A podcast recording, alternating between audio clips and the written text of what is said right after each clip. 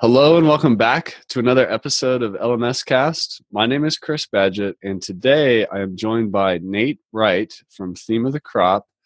And we're going to be talking about a hot topic that comes up whenever you're doing a web project, whether you're an online course creator, a teacher, or an entrepreneur.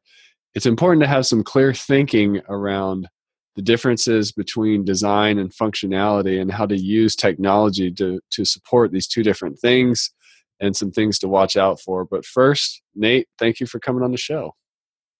Thanks for having me. So Nate is a does something very similar to what I do at Lifter LMS, where we're pre- predominantly on my side. Uh, Lifter LMS is a WordPress plugin that makes it easy to create, sell, and protect engaging online courses.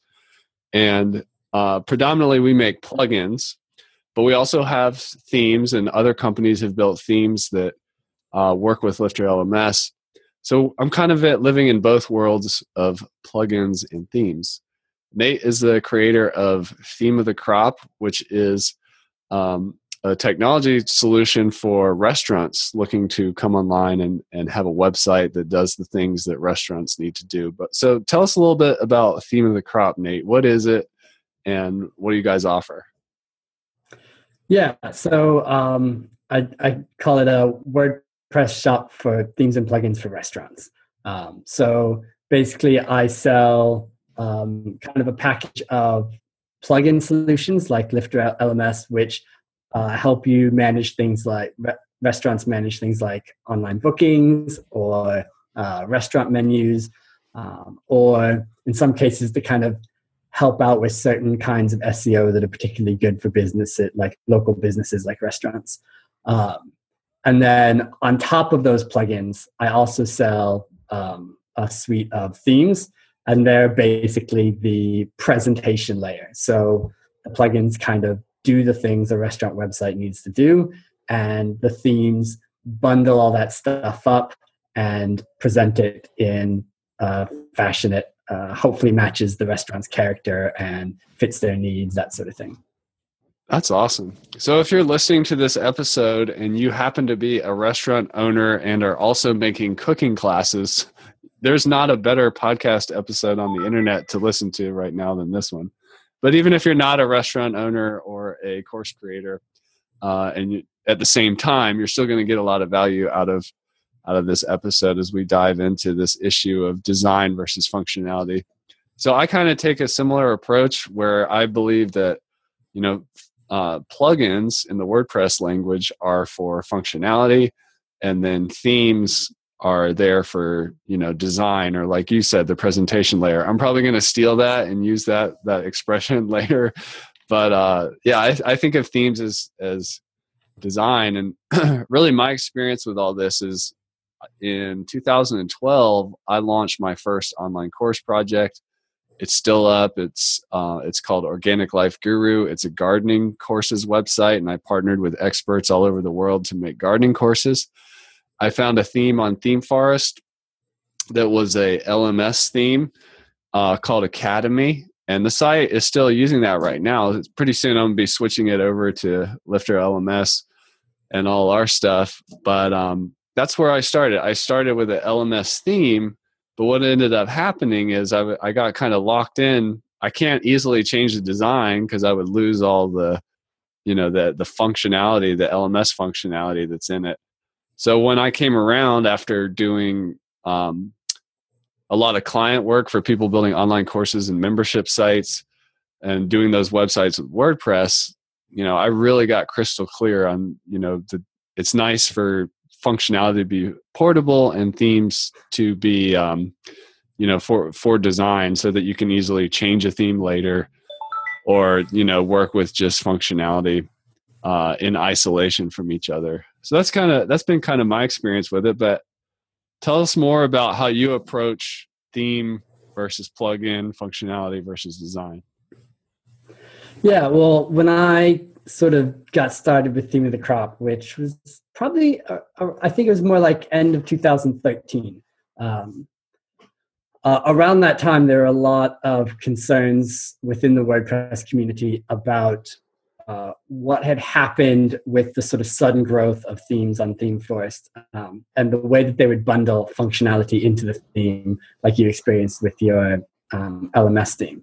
Uh, and and the problem is that you would buy this theme and it would come with all of this functionality, but then two three years later, when you needed to make a change, you couldn't you couldn't just take your website you'd built and move it to another theme because both the functionality and the presentation were all bundled up together. Um, so uh, right when I started coming out uh, with Theme of the Crop was when there was a lot of discussion around this. And ThemeForest has since sort of come out with rules basically telling uh, theme developers you can't bundle functionality with your theme. If you do, you kind of have to split it off into a plugin.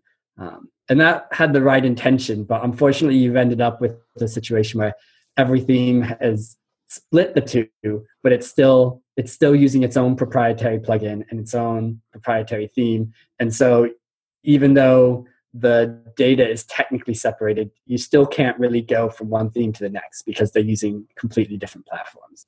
Um, so, um, so essentially, within the crop, what I do is I built a suite of plugins that were not just restricted to my themes, but which a number of other themers could uh, make use of, uh, with the intention that somebody who buys one of my themes could move to a competitor and still um, use all the same sort of functionality. Um, that's kind of the ideal. Uh, I, I, think the reality is sometimes a little bit more complicated, um, but but definitely sort of it, it's the question around lock-in. Um, and you know, if you uh, you know if your audience tried to um, build its audience on a third-party service like Facebook or somewhere, um, they're going to face the same issue where it's difficult to actually get those customers and those relationships out of that locked in service based place and into a place where you control the data and you can do whatever you want with it. Uh, if you want to make some special thing you can go out you can hire a developer and you can do it. You can't do that on a locked in system like facebook. Um, and and so it you know it's this kind of descending levels of separation between all these different components, which just allow you your business to grow as you grow rather than being locked into one thing forever. That's awesome. Yeah, I mean that's one of the strengths and weaknesses, I guess, of the WordPress community because WordPress has a, you know, it's on a mission to democratize publishing and application development and these things. But part of the democratization process is you know just being having open borders basically and being able to um, you know take one piece out and insert another piece in without the whole thing falling apart. So wordpress can be very simple or you can get very complicated with you know lots of plugins and you know or a, a lightweight theme or a heavyweight theme. So uh, it's just one of the issues there and that's such a great point about lock-in making things portable. Even at lifter lms we recently added a export feature. So you can actually export all your courses and you know use that for a backup or take them somewhere else. But that's just part of our alignment with the issue of like not locking people in. We also have an import feature where we make it easy for people to pull in courses from somewhere else. Um, so that portability is a is a big part of things. So mm-hmm. well what in your mind makes a great theme. And it's sort of a loaded question because one of the things that I really admired about you and wanted to have you on the show for uh, is how you got really focused on one very specific type of user or customer. Because um, sometimes the uh, you know things like a really what we call a bloated theme can do like 57 different things and and all this stuff, but uh, just like with Lifter LMS, like we're really focused on people who want to sell courses, and that's about it. It's either it either resonates or it doesn't. So, what makes a good theme in your opinion, and how did you get so focused on the restaurant owner or the restaurant user type? Yeah. Um, so, the question of what makes a good theme um, is tricky because it, it, does depend a lot on the user, and it depends a lot on um, sort of the whole process around which the website is getting built and how it will be maintained and all that sort of stuff. Um, I think I think in an ideal world, uh, where everything was uh, completely separated and you had maximum flexibility and portability from one thing to another. A theme would do nothing but define the presentation of, of the site. So, you know, the colors that are used, the typography, you know, the font stacks, um, uh, you know, basic layout things like is the text on the left or the right. And, uh, you know, ideally a theme would only ever do that. Uh, in reality, themes kind of need to be a, a, little bit aware of the content that they're working with. Um, the the sort of any theme for any website it really only works if you're talking about specific archetypal websites like um, any theme for any shop website any theme for any blog website um, you know it's very hard to take a design that works really well for a blog and make it work really well for a shop for instance um, so in that sense although themes should be portable from from one place to another they in some ways they have to be kind of what i call plugin aware like they have to know the plugins that they're meant to be interacting with uh, in order to present them in the best possible light. Um, and that's where that's where standardization and stuff comes in. So a good theme, a good theme will try to do less on its own. Like it won't try and have its own bespoke system for everything.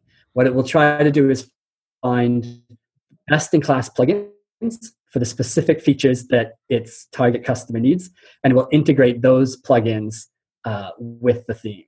Uh, so that could be using Lifter LMS. Um, it could be, um, if I was a food blogger, it could be um, going out there and finding the the, the best, most reliable, um, like recipe plugin, for instance, and making sure that my theme presents it really well. Um, so, so I think a good theme is targeted enough to know which themes to or which plugins to select and which plugins to not select, um, but not so specific that it only ever works with some narrow plugin that only the people using that theme are going to be using. What you want to do is find plugins that are widely used. Um, that's that's sort of my general um, PSA on uh, what to do with themes. Uh, in terms really of cool. find, yeah. yeah, in terms of finding the niche customer, you know, it was a little bit it was a little bit of an accident on my part, to be honest. I um, I entered the space mostly just looking for some passive income, um, and I did a just kind of quick analysis of which which niche I thought didn't have too much competition but might have a lot of buyers, uh, and I settled on the restaurant one, and I made the theme for that. Um, and by the time I'd gone through that process, I mean, when I set up, I thought, well, I'll just I'll just go out and I'll find a plugin that works and I'll integrate it. And I went out and, you know, for a lot of smaller niches, there just aren't very many good WordPress plugins. Sometimes there are none. And um, the the the restaurant space has opened up a little bit in the last few years, but in 2013, as far as I was concerned, there was no such thing as a good menu plugin, and there was no such thing as a good re- restaurant reservations plugin. And there's a lot of restaurants out there.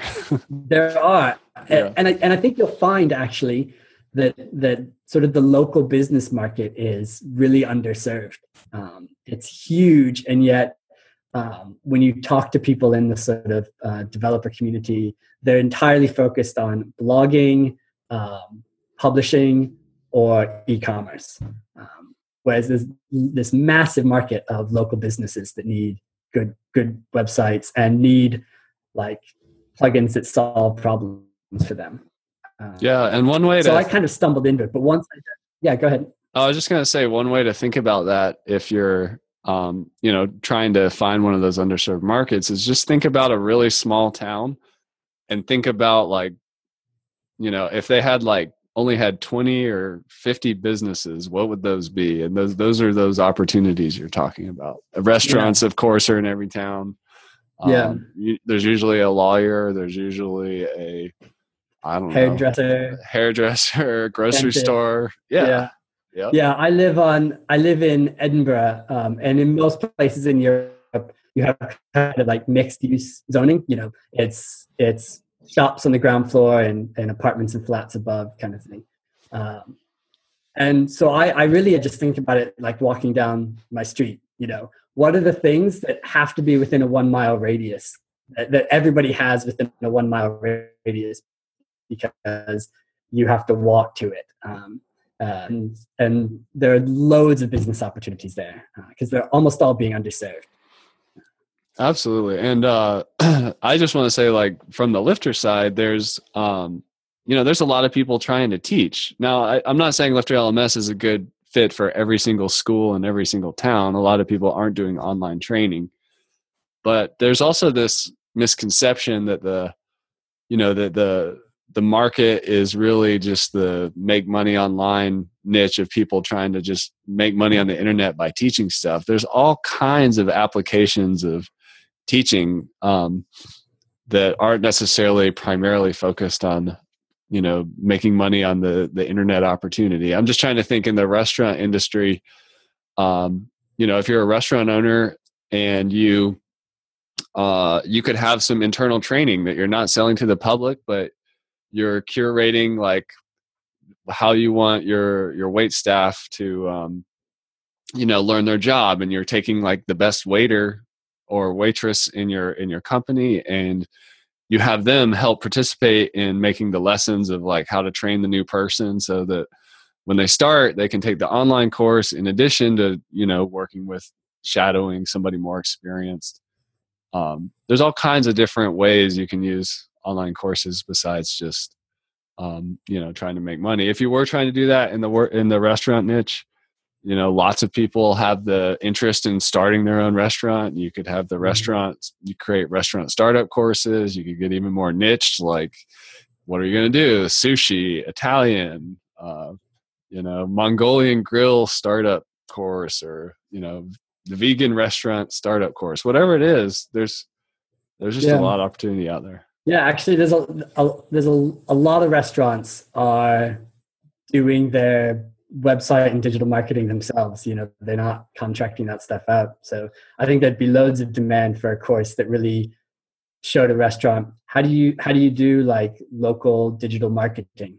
Um, and, yeah i think know, that's a that's that's a really good point because i mean it's you may know digital or social media marketing but when you really niche down like to the four restaurant owners or four sushi restaurant owners or whatever uh, you're really getting targeted and i can't I can't emphasize that enough how how much easier it is to compete when you're really focused as opposed to not. And and you know, I think there's a misconception in the digital marketing space that kind of uh, what works for one site works for every site. And uh, restaurants restaurants are sort of quintessentially local bricks and mortar businesses, and that means that there's a lot of um, they have a lot of unique technical needs. Um, one example is I did a comparison a while ago of um, kind of different lead generation things that restaurants could use to uh, capture people's email addresses on their website.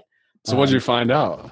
Well, I came down sort of recommending this third party service called privy.com. Um, and what really impressed me about them is that they had they had a kind of end to end platform that connected your website with the, the physical like so you so that someone would come to your site and they get a pop up, which everybody's familiar with, and there's a million services providing pop ups. Um, but you could have them put in their email address, and you would it would send them a um, uh, one of those QR codes, uh, and so then they could bring that QR code in, and Privy had an app that you could have your staff have on their phones to just uh, scan the QR code um, and so is that like a free drink or a discount yeah. or something? Okay. But the, the great thing about that is that then you have end-to-end analytics. Like not only do you know a lot about the person who came and visited the site, but you also know which which branch did they end up going into, what did they end up purchasing, or like using the discount on. Um, so that that kind of linking up, there's loads of space. When you really start to niche down, you realize there's lots of opportunity for doing things better um, or, or more narrowly targeted way. That's awesome. And if you just had like some kind of general reservation system that wasn't necessarily just for restaurants, you never would have gotten that kind of insight. I mean, once you get really into the wants and needs and pain points of a really specific type of business owner, especially, uh, you know, the the problems and the opportunities are much more nuanced. So yeah. that's that's really cool. well, what do you think of what in terms of what makes great design. So if somebody's listening right here, like you're a theme builder, um, you know, you're trying you help provide the presentation layer for restaurants. Just what are some concepts you use when you sit down to a blank canvas and start thinking about design? What are some things what are some principles that people should think about if they want to have a good design but don't necessarily know how to do it? They may know it when they see it, but what are some core key concepts?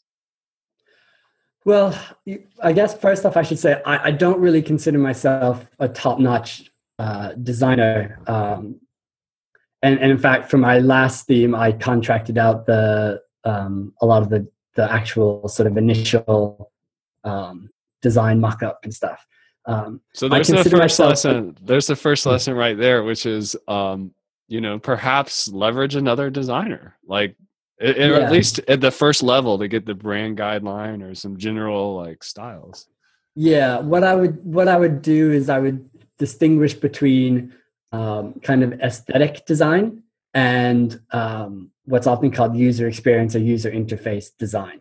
Um, so I'm not very good at that aesthetic design, and that is you know somebody who can come up with a really cool logo or who could make an awesome looking poster that's that requires aesthetic skills which i think i'm i think i'm like okay at but i'm not you know i'm not quite up there um, but the other side of it is much more focused on sort of marketing principles and business business outcomes um, like you were just so, describing with the pop-up and the yeah. connecting bricks to clicks yeah, exactly. I like that.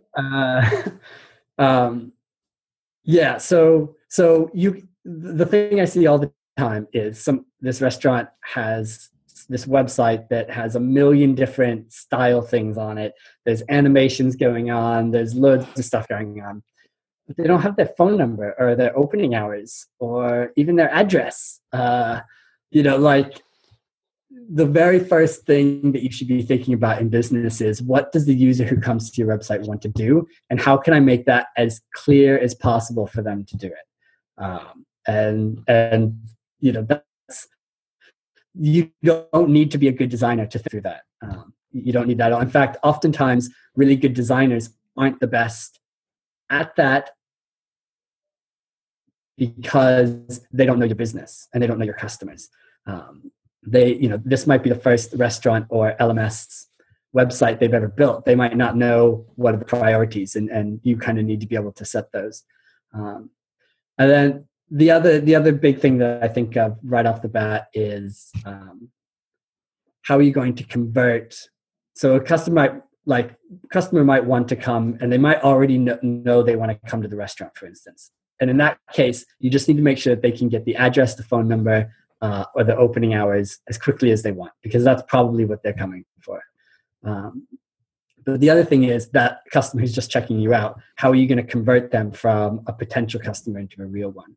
Um, and you you use do that by using things like calls to action. Um, so you give them a really compelling prompt that makes them interested in it, and then you give them a really clear action they can take to fulfill whatever you've prompted them to do, whether that's make a booking or uh, look at your menu or or look at an, a, a, map of where you're located, you know, something like that. So they can turn that uh, click into a brick. that's uh, awesome. Yeah, but uh, so that's that's probably the the second big thing.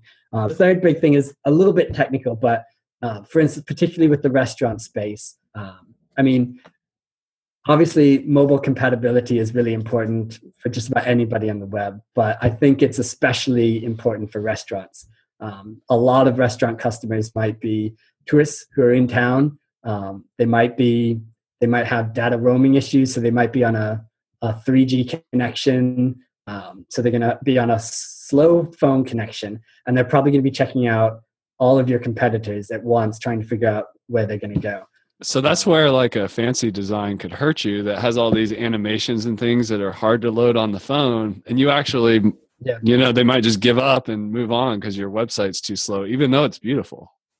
exactly, yeah. Yeah. Um and and yeah, and you've got to be able to turn that visitor around as quickly as possible um, and that's a there's a that's a big, massive chunk of users. I'd say it's probably more than 50% for most restaurants. Um, not necessarily the tourist angle, but the, the mobile user. Um, and you're right that kind of the more fluff you put into your website, the slower it's going to be. Um, uh, and and finally, the last thing is you you need good design less than you need good photos. Um, obviously, they're all kind of part of the same thing.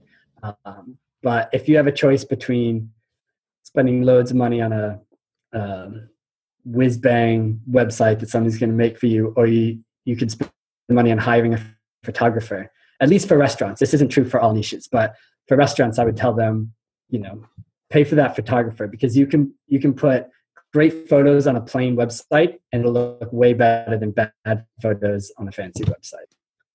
That's awesome. Yeah, and uh, in the course world, we have a similar recommendation in that let's not make the the website too fancy. Let's put all the focus on the lesson content, like the videos or the images. If you make everything around it, all these animations and pictures and things, it can get really distracting. Well, I didn't realize yeah. I had uh, somebody with that million dollar skill on the line of UX design. So I kind of want to unpack that a little bit because I think that the user experience design is like a highly underrated and misunderstood and I don't even know if there's any way to like really there's training programs for it or whatever. I, what I see when I run into user experience designers is um, it sort of evolves over time and then if they they really niche down and really invest in the users they think about all this stuff from that standpoint of this person passing through the you know an experience and how does technology support that instead of starting with okay i need the, all these building blocks of technology because i'm this kind of business. It's very different. And in education that's it's all about the end user. Like if whatever decision needs to be made as long as you focus on the end student, uh, as long as it's the best call for that person, everybody else wins. Uh, yeah. Uh, and, and, the same way of what you're talking about is let's focus on the end restaurant prospective restaurant um, goer. Uh, you know, if speed's important, if finding it's important, if um, you know, getting to the menu, the hours is important. Those are really important things. I mean, I'd I there's nothing more frustrating than going to a restaurant on Sunday and it's closed and you, you drove a long way because you the hours weren't easy to find on the website. I actually because I'm a web guy, I look at restaurants a lot just with a critical eye when I come across them because a lot of them like have terrible websites. But some of them like even if it's just a I would rather go to a website that is nothing more than a PDF that has the menu on it, the office hours, the address, and the phone number. I'm good to go. I would rather see that yeah. than see a beautiful website that's missing one of those one of those. Yeah. Things. And it's amazing how many are missing it. It's amazing. Yeah. Yeah. Yeah. Uh, yeah. I I don't even know where to start on that because it's it's yeah, it I've seen a lot of improvement over the last three years in terms of restaurant websites, but you still run across so many where you just think like nobody's nobody's put any thought into into the problem solving side of this. Yeah. I do want to go off on a little tangent here because you brought it up, which is SEO. Mm. Uh, um, when you really niche down, you get the unique challenges of a really specific segment. So, for course creators, one of the big SEO challenges is a lot of their content is locked down beside lessons and things and memberships. So, the search engines don't necessarily index it. So, that's a huge yeah. SEO challenge that uh, like a blog site doesn't have it all. So yeah. what is this what is this SEO problem or opportunity that you solve with restaurant sites? What is that all about? Yeah, it's primarily it's primarily about um, rich snippets for local businesses. So if you search for a restaurant or any kind of local business uh, on Google, you know you'll probably know what I'm talking about when I talk about that little panel that appears on the side, and it's got a map and it's got your name, a business name, and and it may or may not have a phone number, opening hours. It can even have a link to your restaurant menu. It can have a link to where you accept reservations. Yeah. Um, so a lot of what I do is provide a really simple way to put in that data and then output it in a way that Google knows how to read and interpret and display that. And, super valuable. Super valuable. Yeah. yeah. And and should be, I think, like one of the primary parts of a restaurant website. But um, actually getting people to be interested in this is quite difficult because because they, they haven't yet made that switch. Everybody knows you need SEO, but nobody's quite recognized the value of uh, local SEO for local businesses because um, it's not like the the main um, when you go to Google on your desktop and you put in that search, you get that side panel. But a whole lot of people are doing searches directly from Google Maps on their phone, for instance. Um, and the way that Google know, Maps knows how to put that dot that shows where your restaurant is is through um, through that same kind of schema markup system. So uh, yeah, it's a I think it's incredibly valuable and kind of um, a shame that it's not really thought about by many restaurants because a lot of restaurants have terrible websites. They just had this up, it would probably make a pretty big difference for them. So, somebody who's listening to this episode, go make an online course called SEO for Restaurant Owners, and you can use Lifter LMS to do that. and yeah, can... and let me know so I can tell my uh, all my customers to go follow it. yeah, and then they can they can get some themes from Theme of the Crop. So that's yeah. real. That's really uh, that's a really good insight. Yeah, SEO is just one of those things. Sometimes I think it's important, especially if you're doing something business to business. Um, some things are really hard for the business to latch onto, or maybe because there's an education gap. Like, oh, I don't yeah. even understand this SEO thing, or certain things are overvalued. Like, oh, I want this animation and the slider, and you're like, no, they want your menu and your office hours, and they want it to load fast. Yeah. So there's well, a. Think, go ahead. Yeah, I mean, I think I think there's a component of identity that's wrapped up in somebody's website, uh, and so somebody really wanted to represent themselves and because they're maybe not a technical person they can only really evaluate what they see. So uh, they want what they see to impact them and represent them in a way that feels exciting about who they are whatever. Um, and you know that's great for a blog or a personal project but if you're running a business you should be thinking about other things because what appeals to you isn't necessarily what's going to work for converting visitors into customers. That's awesome. Well, I just want to kind of highlight the various archetypes or types of people that, um, you know, when it comes to design and development. Uh, and this is very, very, very rarely, these qualities are very rarely found in one person. So oftentimes you have to hire somebody, you have to buy a product, um, you have to consult with somebody or whatever. But so there's really three areas. There's the design the development and the business part of it all. So like i like what you said about design. There's an aesthetic designer and then there's the ux designer. And then development is all about functionality. It's like well okay well how do i make the seo work? How do i get a restaurant reservation? How do i buy buy a course protect the course? All these things. And then the business owner you know is has really two jobs. One is innovation, which means making something valuable, making food that tastes good, making courses that create results. And then they have the second job, which is the marketing or the selling of all that.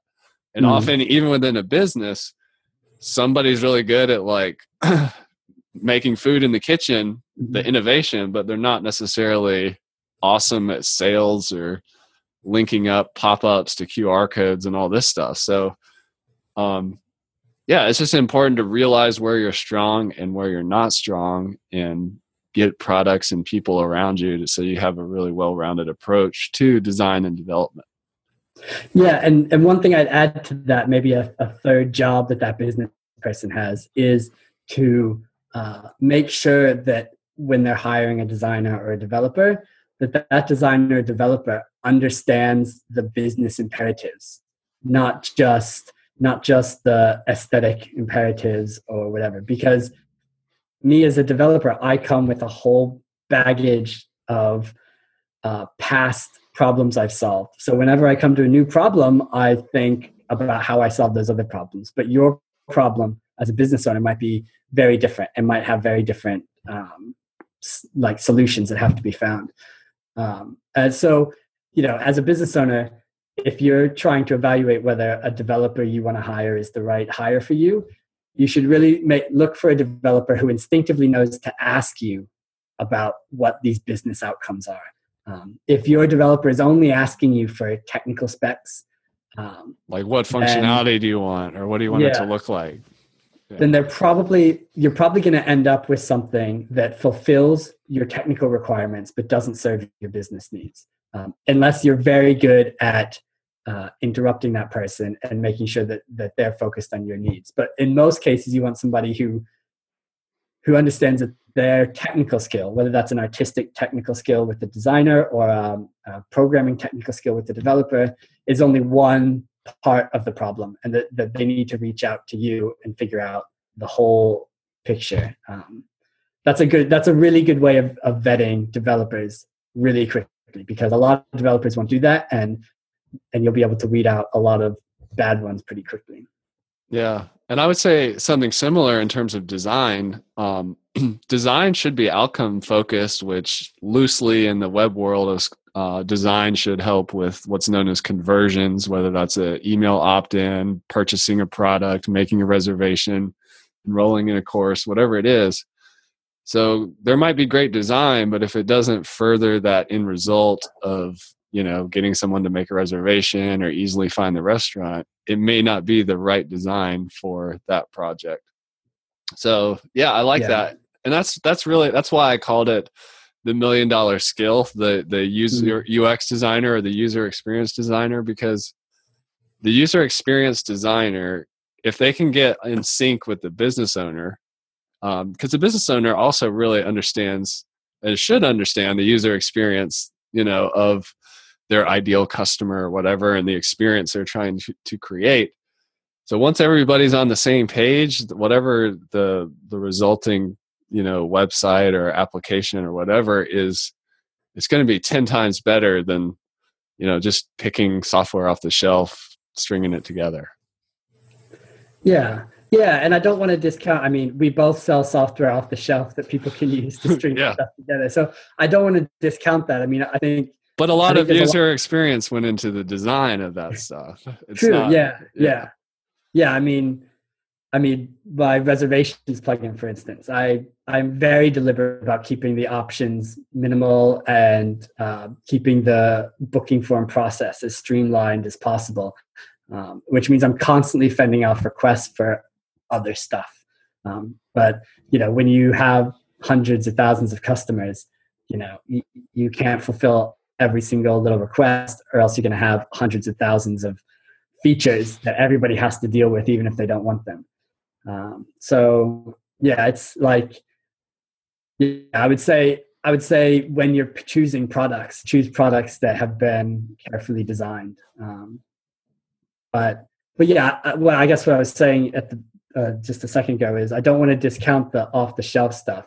Um, I think what I would caution people to do is if you if you take something off the shelf and you deploy it, be very careful about how you go about modifying it from that point on because oftentimes decisions will have been made about things for very good reasons and you might not understand why those decisions were made. So uh, you might think oh well i don't want this here i want it over there. Uh, and so you'll you know maybe you'll go in and you'll hack something about or you'll fi- figure out how to get it from one place to the next but um, if the product has been well designed, then it's been it's it's had its design done in a way that thinks about where everything is positioned and why and stuff. Uh, and so, unless you really know what you're doing, you know, obviously everybody needs to customize stuff from time to time, but um, a good product will have really good, sensible defaults um, that are best left alone unless you really know what you're doing. Yeah, and that's that's one of the the neat things with the WordPress community. It's both extendable, but also, I mean, you can take it forever and go different mm. places with it. But yeah, I like what you're saying. A lot of thought went into the defaults, and uh, I mean, it's easy. There's a word that we use in software called bloat. Like it's easy to make something like really bloated. So the things that are there, especially if the product's been around for a while or has really come through a lot of intentional forethought before it was launched. Um, it's important to recognize that. It's just yeah. like uh, building a house, you know, all the components that go into it, you may not be aware of it unless you happen to be a house builder, but there's a lot of parts in there. And there's also a lot of parts that aren't there. so. Yeah, yeah. Like you know, you might want to move a shelf from one place to the next, but you might drive that nail in and realize you've just driven it through a through a wire or something. You know? right. Um, there's a lot that goes into it uh, that you you know you might not be aware of, and that's okay. Not everybody needs to be a technical expert, but um, uh, yeah, you have to be careful about sort of pushing things too far. All right. Well, if you're a restaurant owner and you're also looking to teach cooking classes, you've got come find these two guys that you see on your screen, or if you're listening in uh, the podcast audio only, this this podcast episode is also recorded on YouTube. My name is Chris Badgett. I'm from Lifter LMS, and this is Nate Wright from Theme of the Crop. If people want to connect with you, Nate, where can they find you? Yeah, you can talk to me on Twitter at Nate WR. That's N A T E W R. Um, or uh, or you can reach out to me at Theme of the Crop on Twitter. Uh, I'm also on Facebook, facebook.com slash Theme of the Crop. Um, and I'll reply to you anywhere there. Um, but of course, you can check out my stuff and get in touch with me on my website as well at themeofthecrop.com. That's awesome. Well, thank you, Nate. I really enjoyed our conversations around design and development and niching down. A ton of value there for the listener. So thank you for coming on the show. Thanks for having me.